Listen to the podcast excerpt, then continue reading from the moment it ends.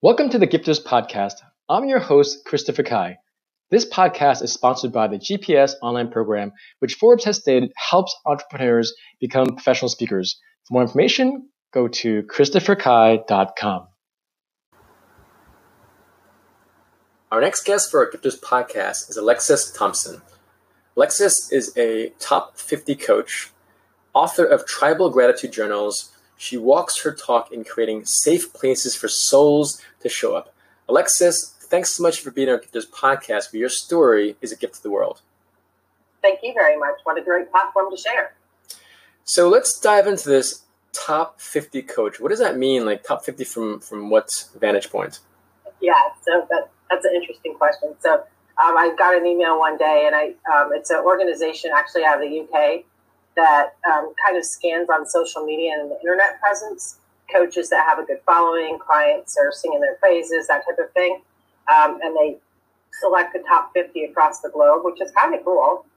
Um, and that's kind of how that happened. And I, I dived in because authenticity is important. And I did the research on C V magazine, and they're kind of new at this, but it was legit. And a couple of coaches that I highly respect received it the year before. I didn't even know it. So I called them, and they're like, yeah, it's legit. You're good. So there we are.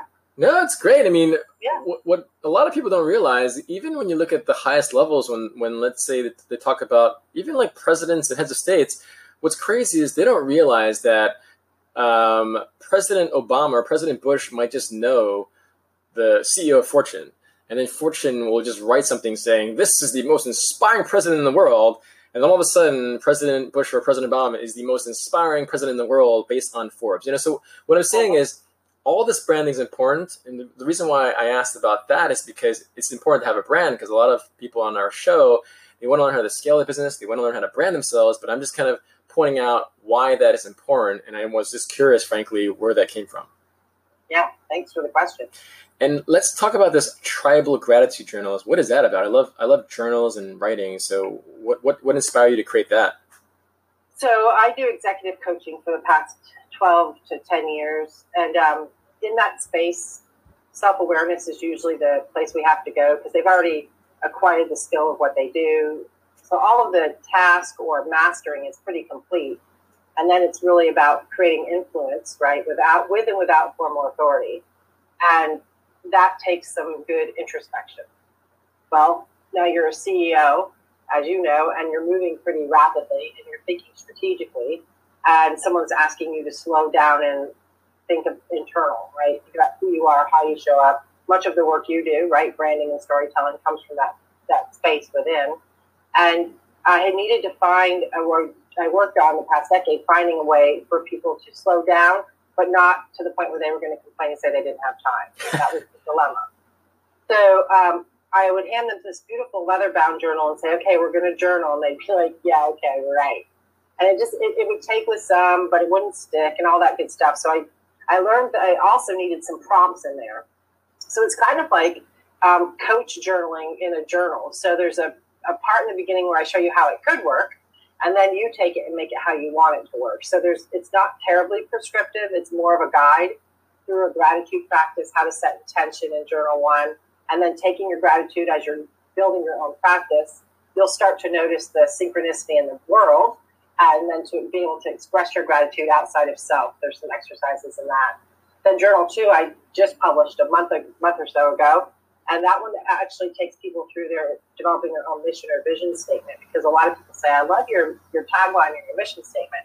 How did that get to be? Can you teach me how to do that? And much like you, scalability is an issue. I also coach, um, but often the dollar amount isn't um, something that most people are willing or able to handle. And I want to help everybody, because much like Gifters Podcast, I do believe we're all sitting in our essence, then everything just gets better as a result. And so this helps people kind of continue their gratitude practice for the second half of the year, and then mine for their own mission statement, so that they can align everything about what they're doing to who they're being.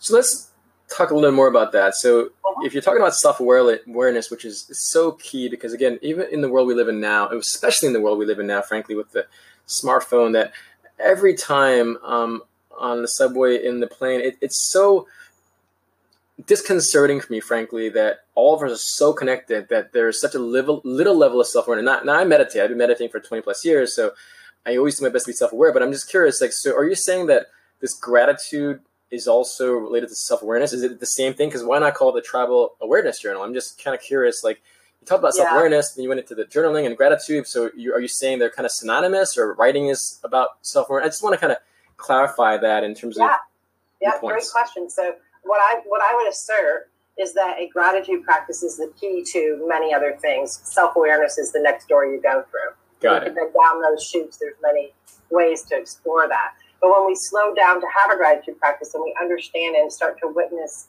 the connectivity, the synchronicity in our world, there's a settling down that seems to happen with people. And you start to go from um, a scarcity mindset, which, you know, is easy to get to. All of us live there and, and the most spend lifetimes there, um, into more of abundance or a possibility phase. And when you do that, your heart, your heart actually opens up a little more to be able to explore the internal space called you.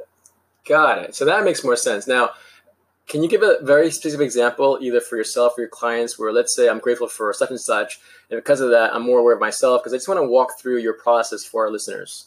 Yeah, I'll use me, myself as an example, because I'm actually sitting on a mountain in Vermont. Um, and the reality of that was um, a decade of my gratitude practice and publishing these journals. I went through and found the patterns that were floating through there. And there was thousands and thousands of entries about fresh air and mountains and running water. And I looked around and saw that I was sitting in a suburb of Houston. So my, all of a sudden, the awareness and, quite honestly, some deep sadness and some joy came flooding through my whole being, knowing that I was now leaving Houston. I didn't necessarily know where I was going, but I knew what it was going to contain, which was going to be fresh air, mountains, and water.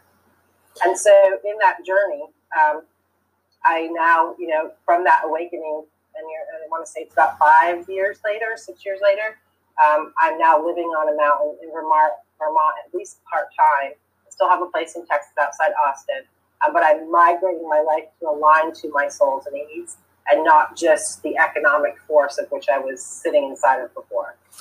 I, I love that example. I love that it's so you, and I love that it's so personal, because so many people are rushing towards success, even though they don't know what that success is. And since, like, I wrote a book about networking with billionaires and executives, and I, and I wrote that only because I didn't have any access, money, or connections as a kid, and I just put that more as a flashy title. But most people will never really meet some of these executives that you and I work with per, per se, because it's just a different vernacular, different different uh, type of people. But what I realized with meeting some of these billionaires and executives and celebrities is, like, if they are happy, it's not because they have all that wealth.